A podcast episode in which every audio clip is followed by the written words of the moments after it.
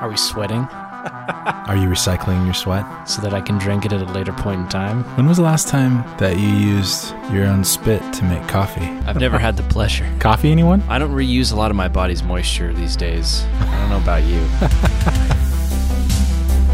my heart is bursting out of my chest ring. I can't believe we're here for like a number of reasons. It's episode 100 The Centennial Edition. and Dune, which has been delayed for I think over a year. Yeah. We just saw it. We saw it. We watched Dune in IMAX just now. Hmm. In real IMAX. I'm I'm still I'm still drinking it in. I've been waiting for this movie for years. You've been referencing it, I think, in almost every other episode about how you, excited you are for this. Yeah. During the pandemic, I couldn't shut up. you were talking about how scared you were that you wouldn't be able to see it. Yeah, multiple reasons. Chiefly amongst them, the pandemic, which you may have heard about. Anyway, yeah, we just saw Dune, and uh, Yeah. I am. Uh, I, this feels like a kind of an out of body experience. Imagine anticipating something. Well, I mean, you don't have to imagine because you've lived through similar experiences since you're a little bit older than I am. Yeah. And you've seen your childhood imagination come to life mm-hmm. on the big screen A few times. multiple times now. This is probably as close as I'll ever get to experiencing what you've experienced with your Marvel movies in the past. Some of um, them. Yeah. Because I, I didn't have comics as a kid, but I had books, movies, games, and Dune is one of those things that has influenced me really beyond compare, with a few exceptions. But in science fiction, really only like one other exception, which would be probably Orson Scott Card's Ender's Game series. Hmm. In terms of like classic 20th century science fiction literature, and to see it brought to life in such an incredible way, in a respectful way, of course, for the source material, but also with such vision for making something for cinema like to adapt something that is so deeply entrenched in its medium as as book as novel Yeah. as literature and Yeah. to bring it so keenly and adeptly into another medium which is film cinema Yeah. yeah, I'm I'm floored. Uh, I'm I mean, also like riveted. I could not agree more with what you're saying, and I, I especially after having just read it and yeah, being on the hype train as well. and I always had total faith in Denis Denis, Villeneuve yeah. because of you know not just every film he's made, but specifically the way he approached Blade Runner. And every movie he's ever touched. Yeah, his whole. I think he's continued his streak of just being incredible. He's insane. We really can't give him enough I, praise. I think he's like, I mean, he's 100% my favorite filmmaker today. He Yeah. basically re- replaced Spielberg and Fincher for me. And to think he's done it all in the last 10 years, essentially. I Yeah. think he had done smaller features, but his f- coming in with from Incendies into his English language films, mm-hmm. I think that's all basically been in the last 10 to 12 years. Yeah. What an incredible run Yeah. for a decade. Totally. I agree. But yeah, we did a podcast about the book. Yeah. So if you want to learn more about Dune, because we're going to be jumping into who Denny is in this episode, sort of in a return to form, you know, like our analyses episodes. We're going to be jumping into Denny as a filmmaker and then discussing what makes this movie of Dune part one so amazing. And it is part one. But if you, yeah, I know. But if you want to learn more about Frank Herbert and the book and what makes the book so good and the reasons that he wrote it and the whole story of Dune and the terminology, go listen to our last podcast, our last episode. But here we are again, episode 100. So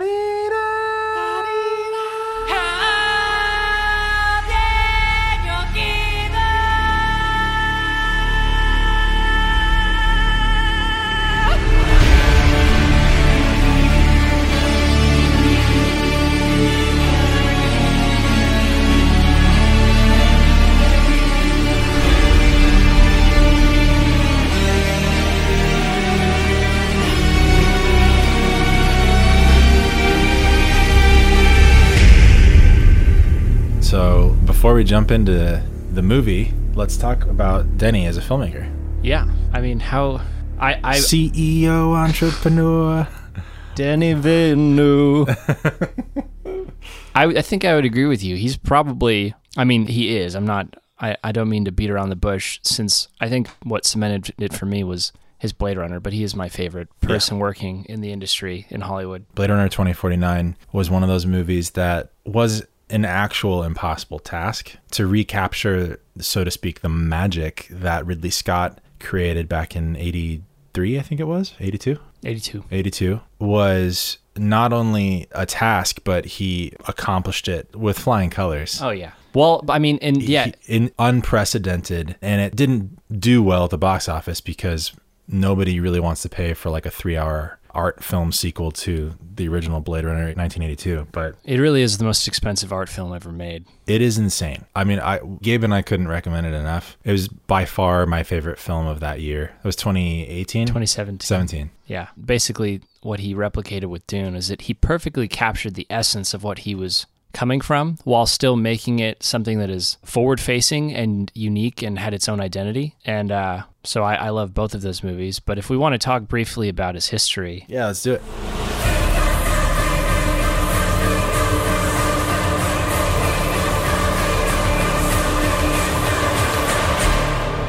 Most people know him from bursting onto the scene from Hollywood in 2013, where he made two movies, released them in the same year, which was Prisoners and Enemy. Both great films. Yeah, we like we said, they're- all great. But even before that, he was doing. I think they were all French language, since he's French Canadian. He did Polytechnique in 2009 and Incendies in 2010. Both incredible films, and you can see the inception, if you will, of his style. But yeah, then he did Prisoners and Enemy, and then Sicario in 2015, which was my first Denny film, and was where I immediately recognized how incredible this is. And I know I've talked with Steven a bit before about because I don't think you you've never fully understood the appeal for most people of Sicario, right? Like you don't I don't like the story. I totally understand why people like it. I totally understand. But I, I just don't really like it. I think it's just not my personal favorite film of his.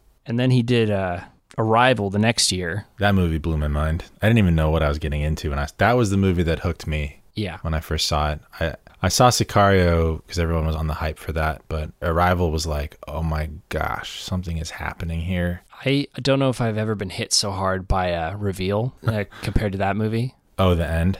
Yeah, where it's I don't want to spoil too much in case people haven't seen that one, but it's very good. And then Yeah. another year later, he releases Blade Runner 2049. So this man is churning it out, and he's talked about his process before, how Excellent films. he's just going like kind of like Ari Aster did from Hereditary to Midsommar, like with no breaks, just from post production before he's even finished Arrival, he's working on Blade Runner. Yeah.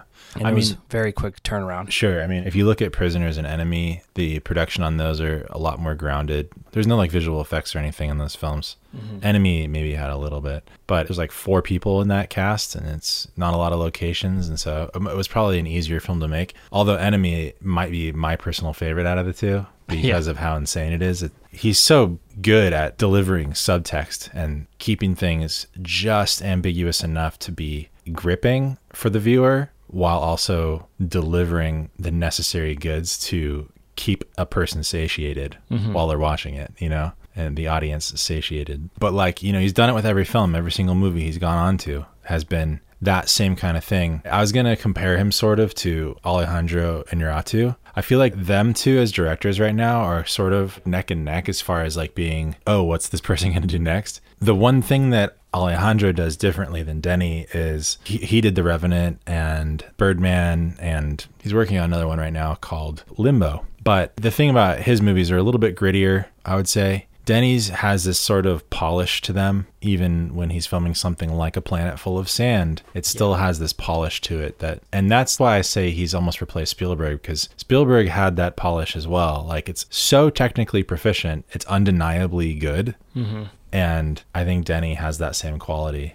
He has that every frame of painting sort of Yeah, and- filmmaking. Yeah, and the things that he does pick when it comes to doing sci-fi, they're not entirely outlandish. Like he's not doing like a, a comic book film. You know, he makes unique and interesting sci-fi, much like Spielberg did. I feel like he almost has picked up that torch. You know, Yeah. I think I might have said this in one of the last couple casts, but it is like like you said, it's not science fiction for the sake of science fiction. The setting is in service to the story. And Yeah. it's just there to be a backdrop for are you talking about Dune or about Denny's filmmaking? any time he's approached science fiction Okay. like Arrival, Blade Runner, Sure, sure, sure. uh, Dune. Yeah, that's the thing I also loved about Cary Fukunaga and how I feel like the things that he's done also the setting serves the story. I think that's sort of the ticket, you know? Mm-hmm. Yeah. And I feel like that's sometimes the thing that Spielberg has lost as time and budgets just move on. If you look at BFG or even like Tintin or something, you're just like, what are you what are you up to these days? It's like he's a little lost in the scenery or like even like Ready Player One. Yeah, yeah. But anyway, do you want to say anything more about Denny really quick? Uh, He's French Canadian, yeah. and that's why his last name is so hard to pronounce. Villeneuve. Vinov? I don't know. I just I would say I've watched several interviews with him from stuff he's worked on over the past, especially leading up to Dune and him talking about his process. And it's just really refreshing to see someone who, because most people talk about respecting source material, and uh, someone who really not only actually does it, but surrounds themselves with people, like in this case, for instance, him bringing Hans Zimmer on to this project. Uh, and they both have discussed at length just how much they love and revere Frank Herbert's novel. Mm, And so they really wanted to do it justice. And it's readily apparent that yes. the reverence for that source material just is very exciting, especially when we live in a day and time where everything is being rebooted and remade and remastered in oftentimes a very soulless way. hmm I mean, we watched a trailer for the new Scream movie before this, and it's just like, it's kind of disappointing. I mean, when you have Yeah. so much classic media that is just kind of being regurgitated in a way that, I mean, I can't Like Halloween. I don't. I can't hate the player. I have to hate the game because that is what sells. And when you get a something that you know you can market and make money off of, that is the the world we live in now. You know, and that's why someone who takes risks like Denny and his team, and Blade Runner was a great example of that. They really swung for the fences and made something that didn't turn as much of a profit because they took a lot of risks and they made something really artistic and beautiful. And I have just so much respect for that. Uh, I mean, maybe that's just because that's what I like to see. I don't generally want to go to a movie just for entertainment. I want to be emotionally and intellectually nourished. Mm, Not to, again, sound pretentious, but I want something more out of my theater experience, ex- yeah. experience. Yeah. Yeah. Let's talk about his team. You already mentioned Hans Zimmer did the score, Yeah. Returning from their collaboration on Blade, Blade, Runner. Runner. Yeah. And he really did some incredible work for this. Yeah. If we're to shout out the score for a moment, he even talked about in promotional material for this film creating new instruments to develop the sound for this world. I feel like that's the thing, like the new hit thing for composers is they have to create a new instrument to be unique, you know? Yeah, and it's cool because Hans Zimmer is oftentimes, we talked a little bit about it on the Bond podcast, how he oftentimes you can hear a lot of his older scores reprising themselves. Sure. Like in Bond, there were notes of, you know, his Batman and Inception work. hmm Here, I was definitely hearing a little bit of Man of Steel, Mm. but there's still so much original hmm sound there. And to Mhm. hear him still be able to do that after 30, 40 years of working in the industry and at his age, Totally. it was refreshing. Stuff like the Mongolian throat singing in Dune for the Sardaukar.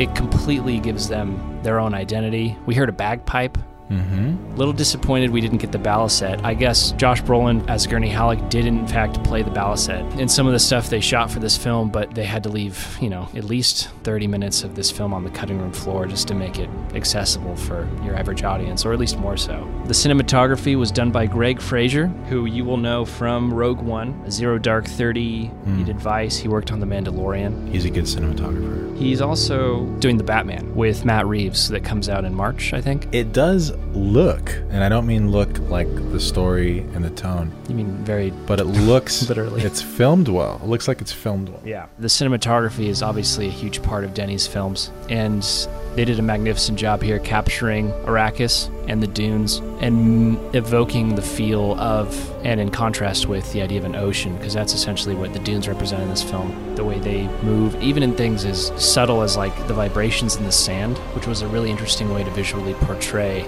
the coming of the worm.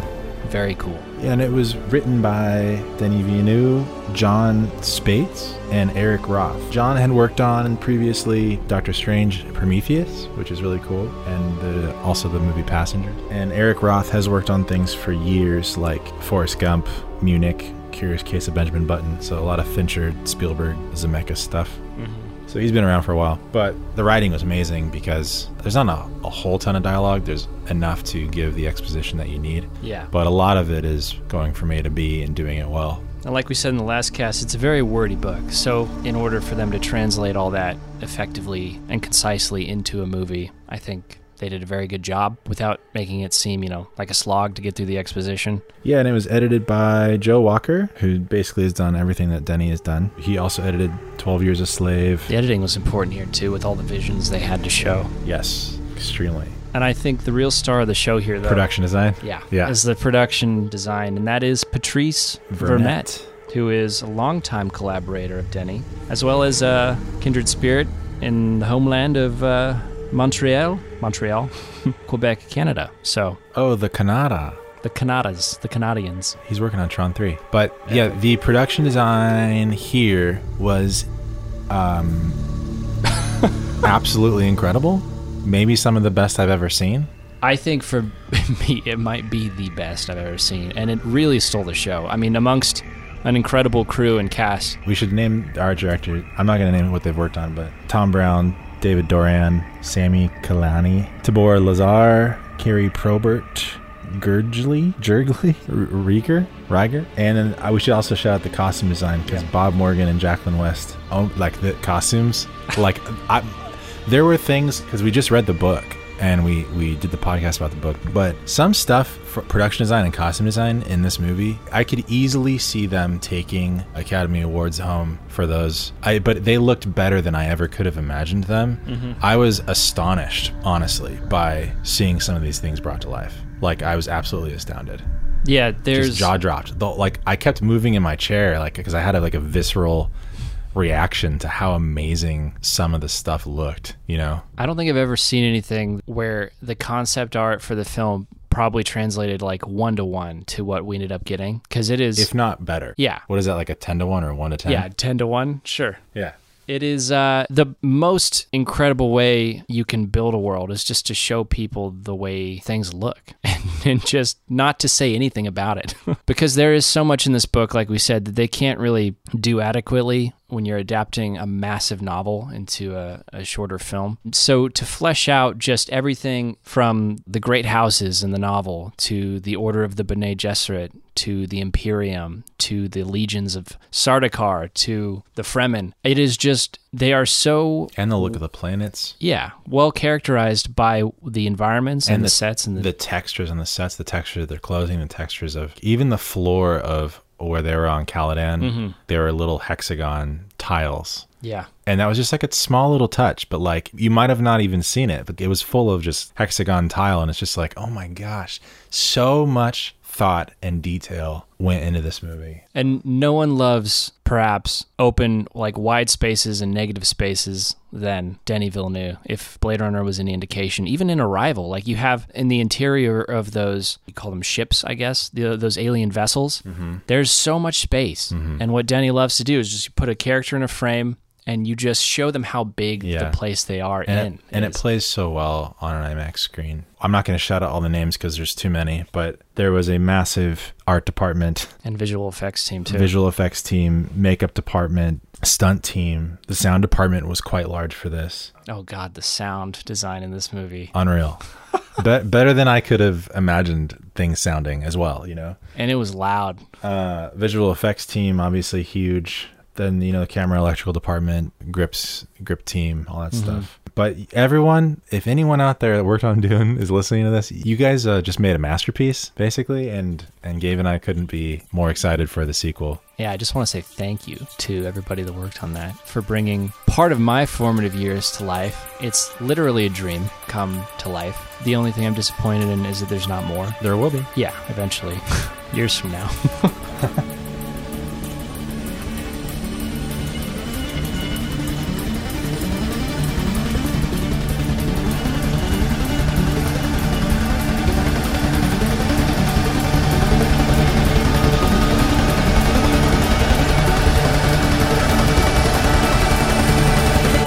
So let's talk about the cast.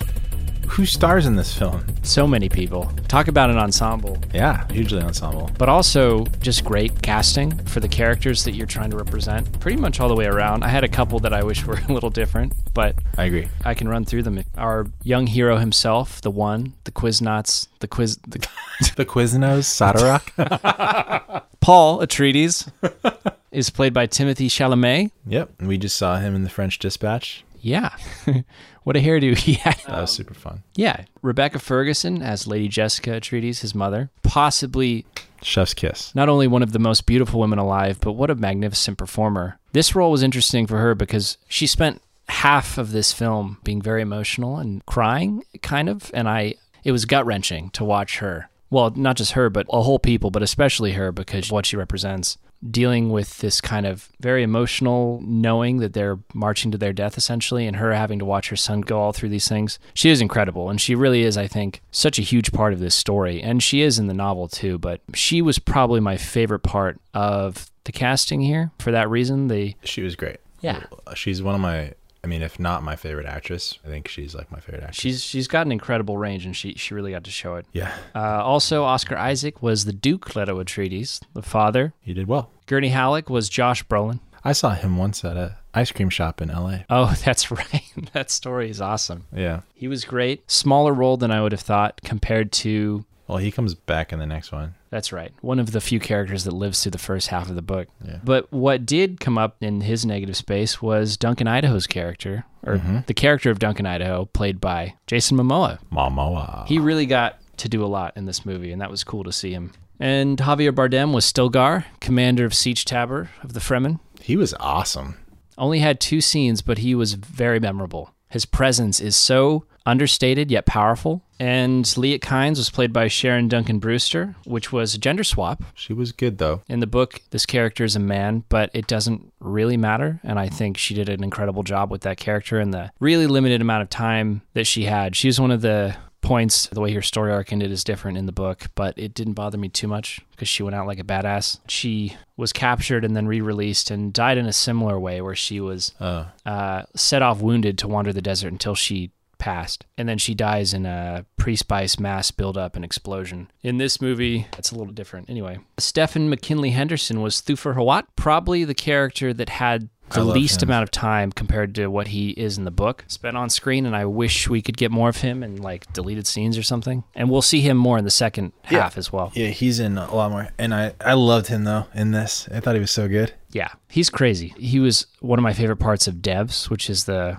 Oh, yeah. alex garland production from a few years ago Right. He's great. I've never seen him in anything except Devs, but when he activates his Mentat powers and his eyes glaze over and turn white, very cool. Very great representation without really explaining anything about the Mentats at any point in this movie. Just another good example of how you can show something and not tell you about it, but you understand what's happening here. The villains, we have Stellan Skarsgård as the Baron Vladimir Harkonnen. What a phenomenal depiction of that guy, who is True. just this massive, gluttonous mass of flesh, always hungry, always conniving. I wish we had more time with him as well in this movie, and especially him interacting with his henchman, who is Piter De Vries, played by David Dastmalchian, who's great. Also, didn't have much to do here, unfortunately, because of the runtime, but Yeah, they were both amazing. Dave Bautista was Beast Rabban Harkonnen, his nephew, who kind of fulfills also the role of Feyd-Rautha from the books, who we'll probably see in the sequel. But this is the character that got to really. I mean, we didn't see a whole lot of him either, but he's he's a ruthless presence. Dave Bautista really always brings his physicality to the role. Totally. I mean, that, that's what he is. He's a he's a massive guy. Yeah. And then uh, Chen Chang, who was Doctor Yue, Mm-hmm. who is the betrayer, the one who lights the spark that ignites the fire, as I think Oscar Isaac's character said in Star Wars, that burns the whole thing down. That guy. And he also used that small amount of screen time very well. There's Zendaya as Chani, who we got to see Chani all of 10 minutes.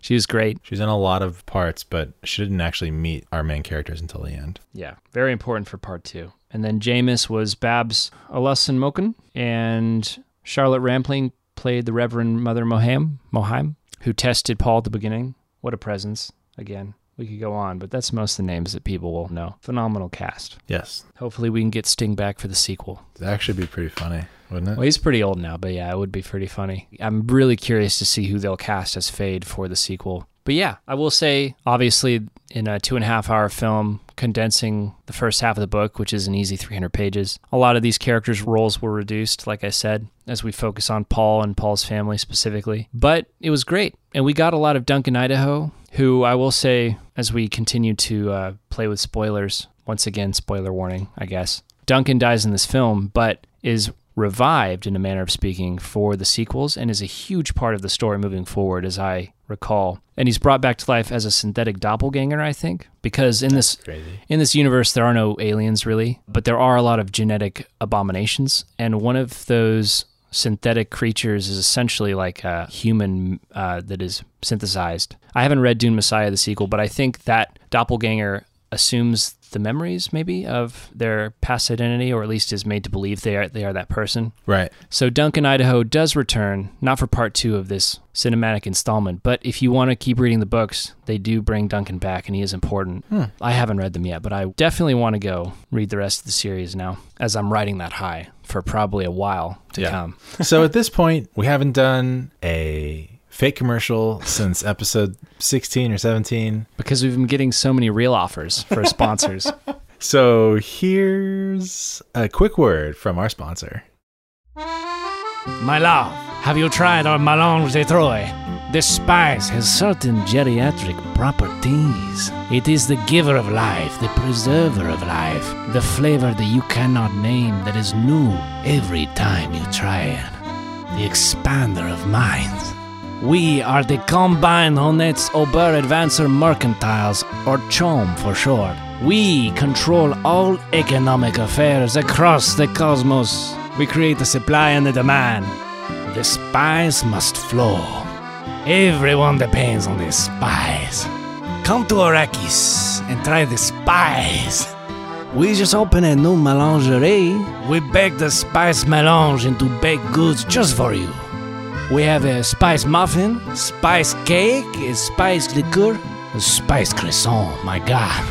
Mwah! Nothing you have ever tasted is like the spice. The first time you try it, it is new every time. It is like a cinnamon. Once you try the spice, nothing compares. Life loses its luster. A common side effect of the spice is the eyes of Ibad. It turns the eyes blue within blue. No more white, only blue. People sometimes look at you funny. It is fine. It gives you prescience. The spice will allow you to see future past and present all at once. If you take the spice with your friends and family, you must be careful. You become extremely horny. The spice is often used as an aphrodisiac for an orgy. Spice is often uh, used in incestuous breeding between family members to create special bloodlines, you see. Kwisatz Haderach is one such incestuous child. That is not something the Emperor would tell you. It is our secret of CHOAM. We are the proprietors of the spice across the universe, from Arrakeen to your table. The spice must flow. We are CHOAM. the Perry Melangerie. I mean, you can say it. I'm not, I can't do a French accent. Yes, you can. Is that what I'm doing? You sound like Lumière from Lumière? Beauty and the Beast. Beauty and the Beast. They do say that. They say every time you do the spice, it's a new experience. Can you imagine? Except for the part where you're addicted for life and will die otherwise if you stop taking it. Welcome back. Welcome back to the podcast.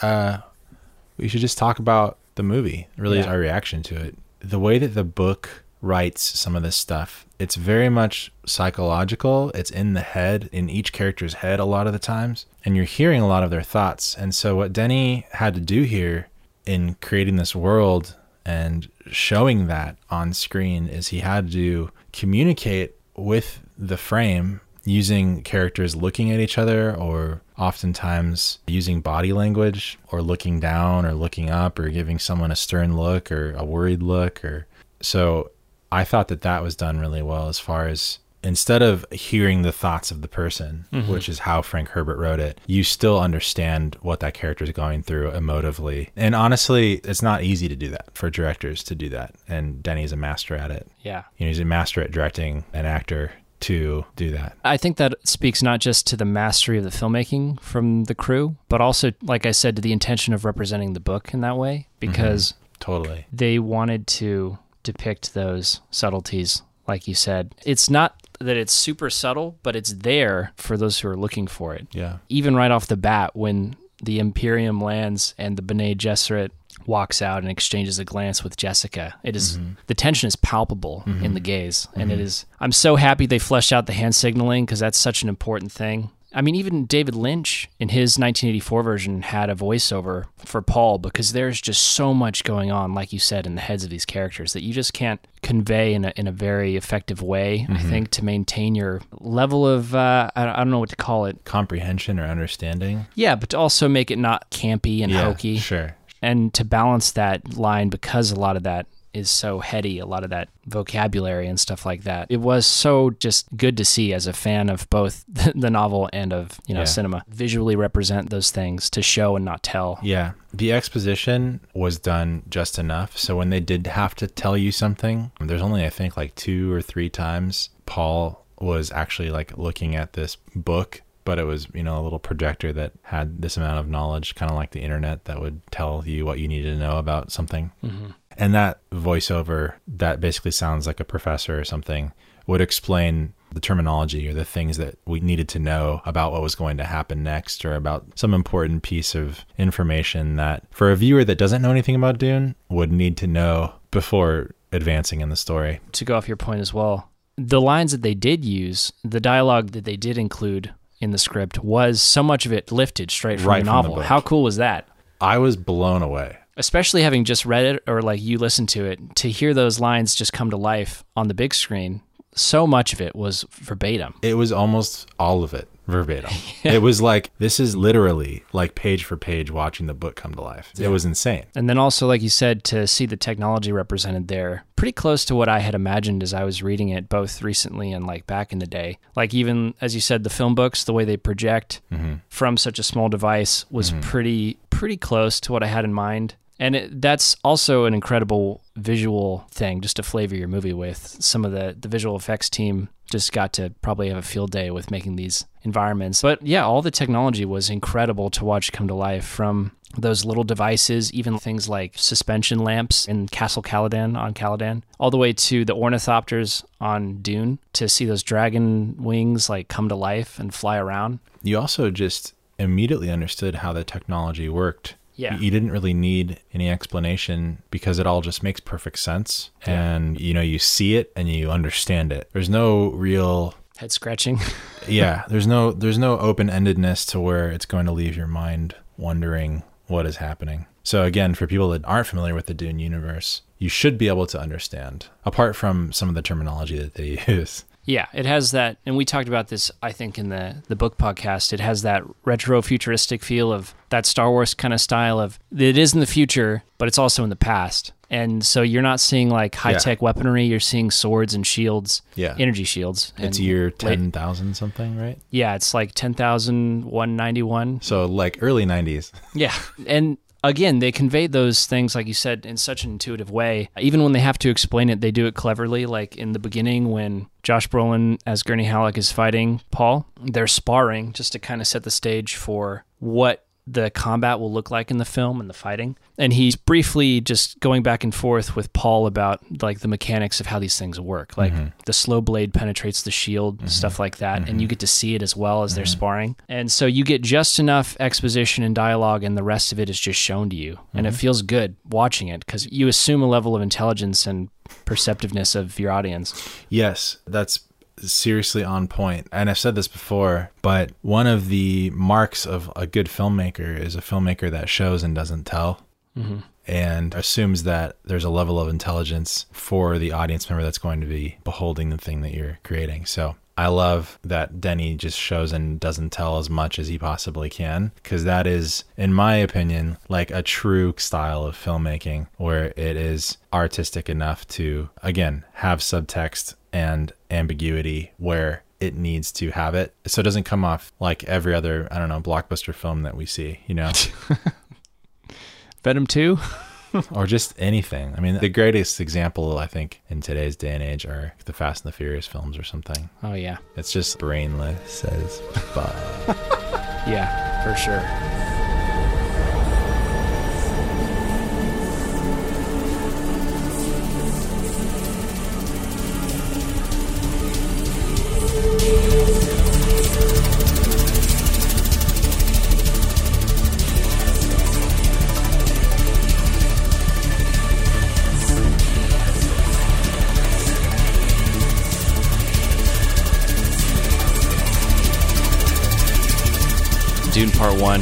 Budget reported of 165 million, and that's actually more than Blade Runner by a small amount, technically, because the budget for Blade Runner was initially, this is Denny's Blade Runner, was initially like 90 or 100 million, and then it ballooned up through production to about 150 million, reportedly. So that was a bit of a disaster for the studios, and then I think barely making its money back on the return.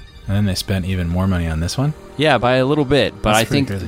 they I think they had Denny rein it in, and I'm sure for part two they'll probably be willing to put even a little bit more into the pot to sweeten Sure. the deal. Sure. Yeah, and I can't wait to see what they have planned. Me too.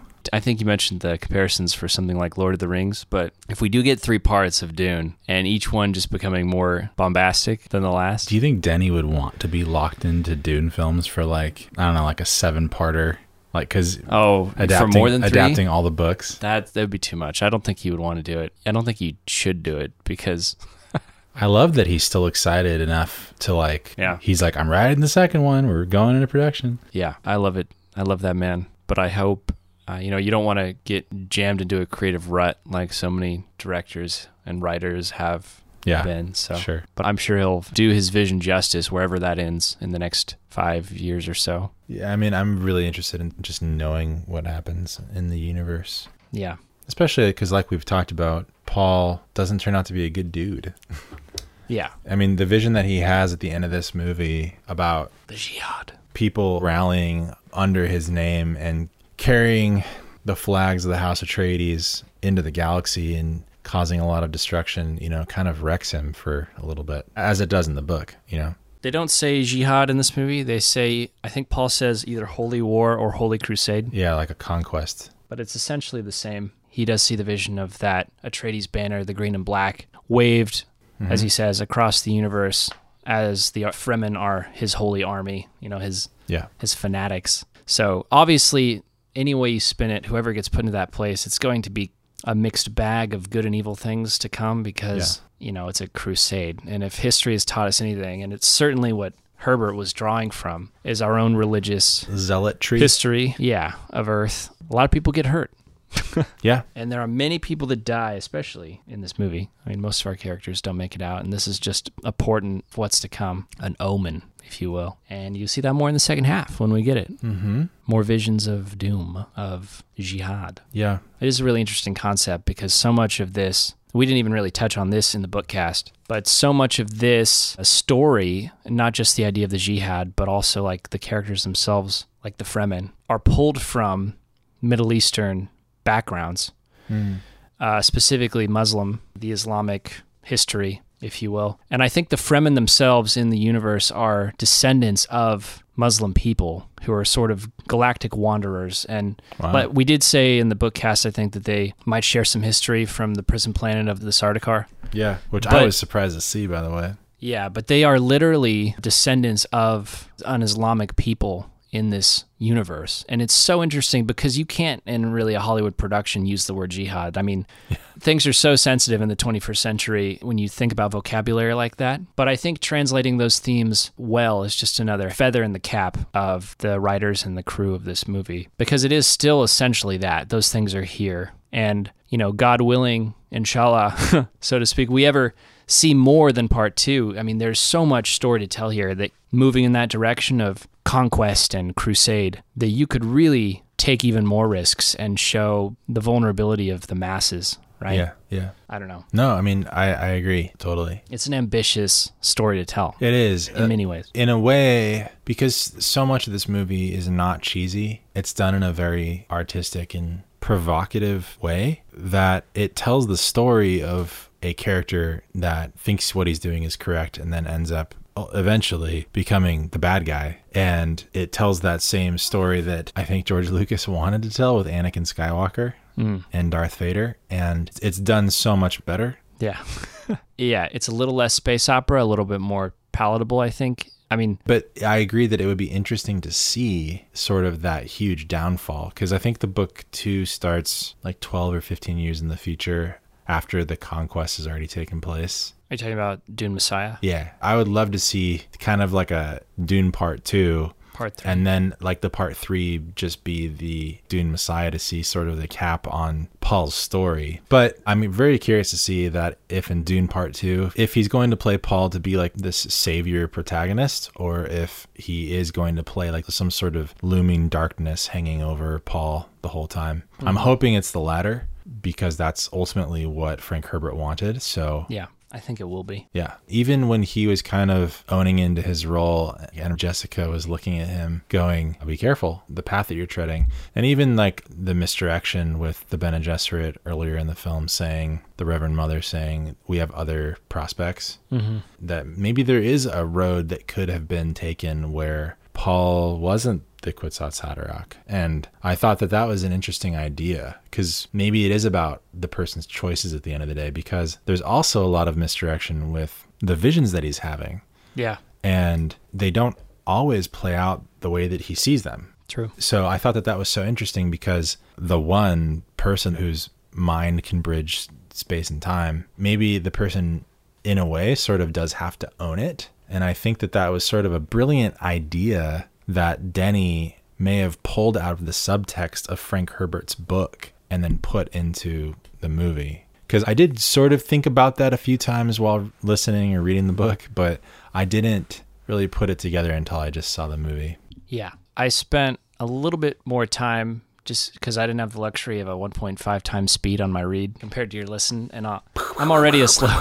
I'm already a slow reader, but I, I think I pulled that out, that idea out of the text as well. And I'm glad they not only incorporated that, but really tried to flesh the idea out of Yeah. The interesting thing about that, though, and I think maybe this is just adding to your point uh, a few minutes ago, is that if Paul is the one to choose the path of being like the chosen one, then maybe that is to say that the corruption of the charismatic leaders, the thing that Frank Herbert wanted to show through the story of the Book of Dune, happens because the Kwisatz Haderach gives in to their indulgences, gives in to their sort of baser nature. yeah, because he's basically, it's almost like, oh, I think I could become this person. Yeah. I'm going to just be this person now mm-hmm. and claim to be this person and have all these followers. And so it becomes, you know, what the King James Version of the Bible calls like a puffed up individual. Yeah. Where they're full of themselves and they end up acting out of this very selfish nature that's honestly sort of manipulative. Mm-hmm. And so I could foresee Timothy Chalamet's Paul because he kind of was acting that way toward the end, being like this very charismatic, manipulative leader, much like a Hitler or something, which again is the thing that Frank Herbert wanted. So Yeah, you're absolutely right. And they did definitely harp on that in the book as it moved forward. The idea of what Paul called it in the book, his terrible purpose, right, and how he was, uh, you know, fighting against that for so much of the book. And then by the end, I can't remember if it was through vision or something that actually came to pass, but he essentially like had embraced the quality of that role. And certainly yeah, through the eyes of others, particularly Lady Jessica and Gurney in the book, it seemed like he was giving himself over to that kind of, Yeah. not just the role of it, but like you said, almost to be falling into that darkness of what it represented, Mm-hmm. that sort of gluttony of power, yeah, maybe. totally. Not even like to fault Paul, but that's just how people are. Yeah. You know, even as the chosen one, if Anakin Skywalker has taught us anything, it's that alluring quality of ultimate power, both literally and Yeah. through the people. I would kill, like actually kill, to see Denny make a Star Wars film God. with this magnitude, like or just like remake Remake the prequels? the story of Anakin. Never knew I wanted that until now. I know, I know. They, you are welcome. See, that's what the 100th episode brings. It brings enlightenment, just like the Bene Gesserit. Praise us. What I was gonna say is Paul at the end too. He's accepted by the Fremen, and he's walking, and he sees the person riding the worm, and he's like desert power, and he's hmm. kind of like, F- yeah, like Yeah. I'm gonna f- it up now. Like I, it kind of seemed like Yeah. they could go in that direction, and I sort of hope that they do. They have to. He even talked about becoming emperor. Yeah. Like literal emperor of the galaxy. He basically stated in this movie that his plan was to like basically throne. conquer the universe. Yeah. Yep. That's certainly the boldness of his plan is I don't remember him saying it that early, but he tells that that was the scene in the book where it happened when they meet with Kynes and he explains because he has to try to win her over or Right. him in the book, not just with his Right. charismatic and No, but his self-fulfilling- logic. Yeah, his his plan. yeah. And she's like, or he's like, even in the book, oh, a little ambitious young man. but he, that's his plan is to wager the threat of this news getting out and brokering war versus, well, I can marry into the royal family, which he eventually does, and uh, assume the ultimate power, like you said, the emperorship, the imperium. Yeah, which is what happens at Yeah. the end of the story. I can't wait to see that moment, the fateful meeting at the end of the book in the next part.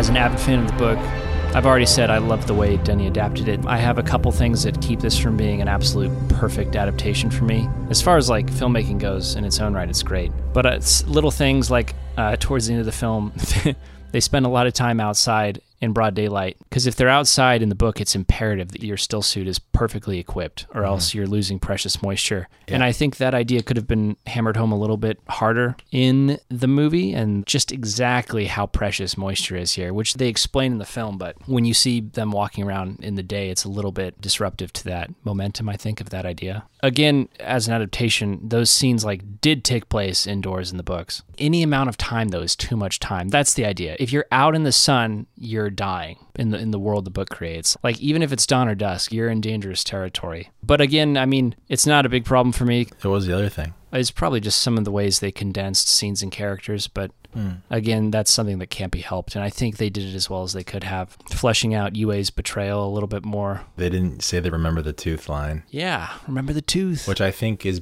because of the Lynch movie and the kind of the the hokey. hokiness behind that. Yeah. Remember the tooth, the tooth, the tooth. Mm-hmm. But honestly, I- I couldn't have asked for more for everything else. And I only wish I had more.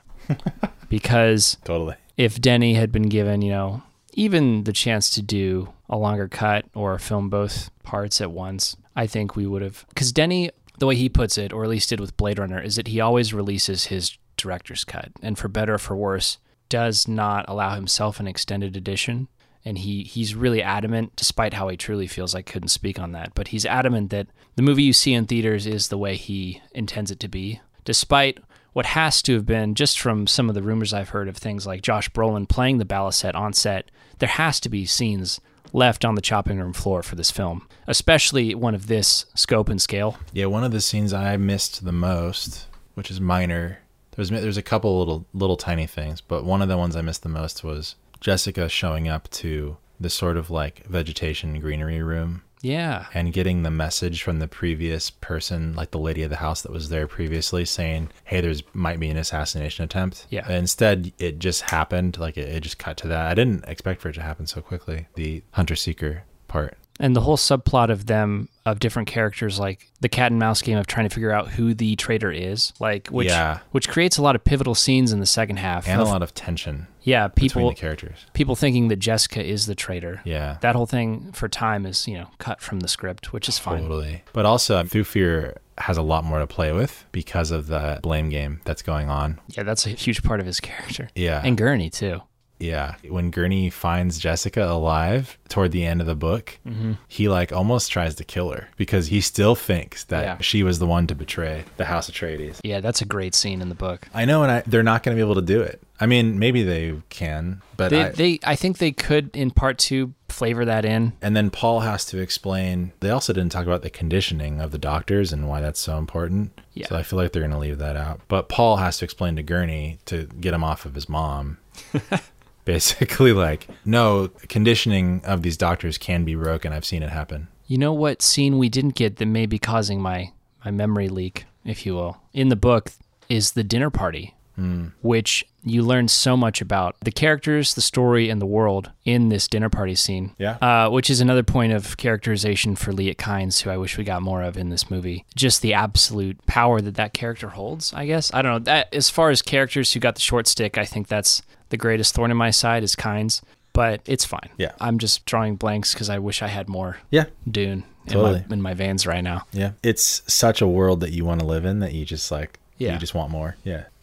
Well, I don't really want to live in that In Honorakis, yeah. I'll live in Caladan. No, I want to live in the movie. Yeah, I want to live in that. I want to exist in that mind space. But just to say another piece about the sound in this movie, I really enjoyed that kind of whispering ambient quality they had to personify and characterize the planet. It seemed like the way Dune is a living thing, almost like a living organism in and of itself. And whenever Paul's on the sands, and even, especially the first time when he has that epiphany moment where he's next to the crawler and he's getting high on spice for the first time, Oh yeah. and you hear like the cosmos or Dune itself whispering to him through that way. Yeah. And that's where you hear like Kwisatz Haderach, uh, evoking that terrible purpose within him. I thought that was really cool. I love that cosmic mystical element that it had. Yeah, it's perfect. And what's so interesting too is that even with it being mystical, there's still an element of explanation mm-hmm. because it's the spice. You know, you don't really Yeah. need to know anything else than the spice is the thing that causes exceptional perception and humanistic psychic ability, like that kind of thing. Yeah, even in the book, the exact nature of the spice is elusive. Like the way that spice is so unlike anything in this universe that the Imperium knows of mm-hmm. in this story. It's so weird that it allows things that are just not typically possible, but it's cool. Yeah, one of the things that I didn't really catch when I went through the book was that it doesn't allow for interstellar space travel. It allows for the navigator who's on the ship that's controlling the ship to determine the pathway without hitting anything else. Safe passage. And yeah. so it's not even that the spice like powers the ships or Yeah. Stuff like that. The spice is always influencing people Mm-hmm. and enhancing people in a way. And again, like Gabe said, sometimes to the point of where they're almost like no longer human because of it. And that's what the navigators on the ships are like. yeah. Anyway, I love the dancing style of fighting they had in the movie. yeah. It was very floaty, which is interesting to see, uh, and like the way they used suspensors. Another tiny, like minuscule gripe I have is I wish at the end when he's fighting Jamis that they shot it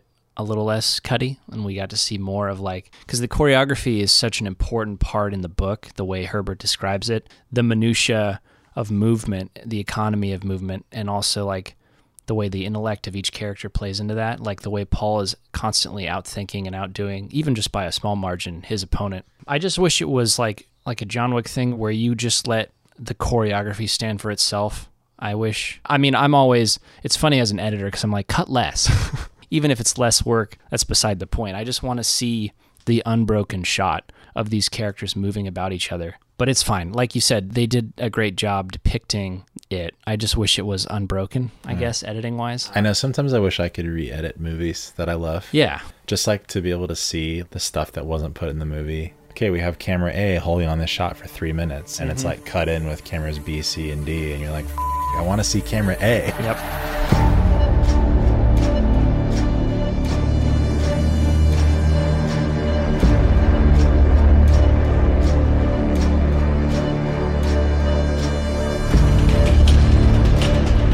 Was curious if you wanted to talk briefly about this versus the 1984 David Lynch version. Yeah. The contrast couldn't be more pronounced. What David Lynch did, and he, I love what he did because it's so. It's almost like what I imagined when I read the book, Yeah, it is in its own way faithful because it is very stylized. It is. as and- far as the production design. Yeah, I really like David Lynch's version, but it is very campy. It is very like cheesy. Schlocky is a word I like to use a lot on this cast, but I couldn't even really define that to you other than to say Dune 1984 is very campy. Mm-hmm. And that's fine. So much incredible 80s science fiction is that way because of both technological limitation and also just what science fiction was at that time. Yeah, but what he did do for the time, I thought was pretty good. His depiction of a lot of Yeah. the setting and the uh, the set pieces themselves were spot on. Yeah, to and what I- I, kind of thought they would be look like. For sure. I even like drew some of those comparisons from what Denny did. Mm-hmm. Especially there are shots in Lynch's Dune where it is like obscure shots of you're not even sure what you're looking at when it comes to some of the architecture of the world and of the ships and stuff like that. And I love that. And I even the way Denny talks about Lynch's Dune is inc- it's like the perfect diplomatic answer because people will often ask Denny about Lynch's version and he'll just say it's not what I would have done but I love the way he refers to Lynch as a master. And he's like, you know, he made his own thing, uh, you know, even if the end product wasn't exactly what Lynch wanted because of studio interference. It is still very much Lynch's Dune. And Denny says, Lynch made his own Dune. I'm going to make another version that is going to honor the source material in a different way. We're going to Sure. make it make it modern, and the extent of the comparison I, I, is basically just to say that it's it's a much more campy version, much more silly version. Even the interpretation of the Baron in Lynch's Dune is so funny. Like I can't remember that actor's name, but he really chewed the scenery in the best way. Yeah. He's a madman. And in this one, much more subdued performance. Everything Denny makes is, you know, it's it's more subdued. It's more realistic. It's understated, and uh, that's one of the reasons I like it so much. Is because as much as I enjoy a good campy '80s sci-fi, this kind of a movie is just really what brings my imagination to life and is beyond compare. Yeah, I agree. And I think it is uh, definitely the benchmark for me moving forward for the genre and even just blockbusters in general. This level of care into every aspect of the movie is quite phenomenal.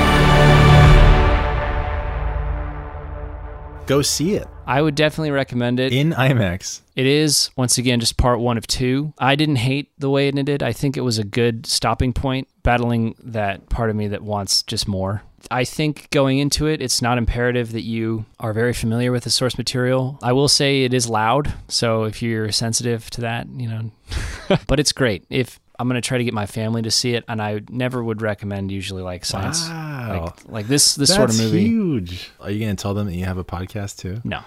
I think I have. They don't care. But yeah, I'm going to drag my mom to it because I'm like, this is something you have to see. Like, I don't care what you take away from it. You should see this. You need to see it. And I'm going to make you see it because I want a sequel. And I need to support my local Denny Villeneuve.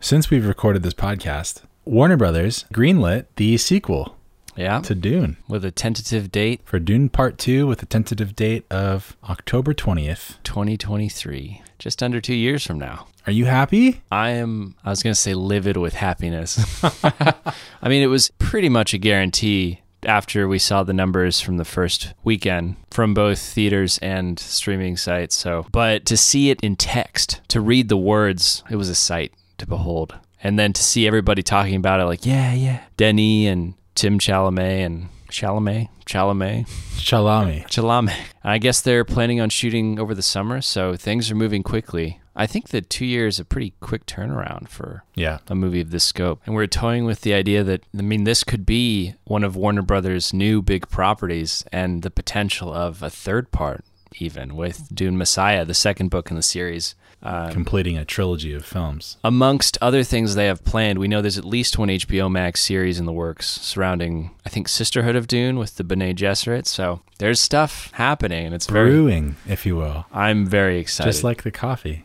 yeah, he said the next one will be even more cinematic, if that's possible. Yeah.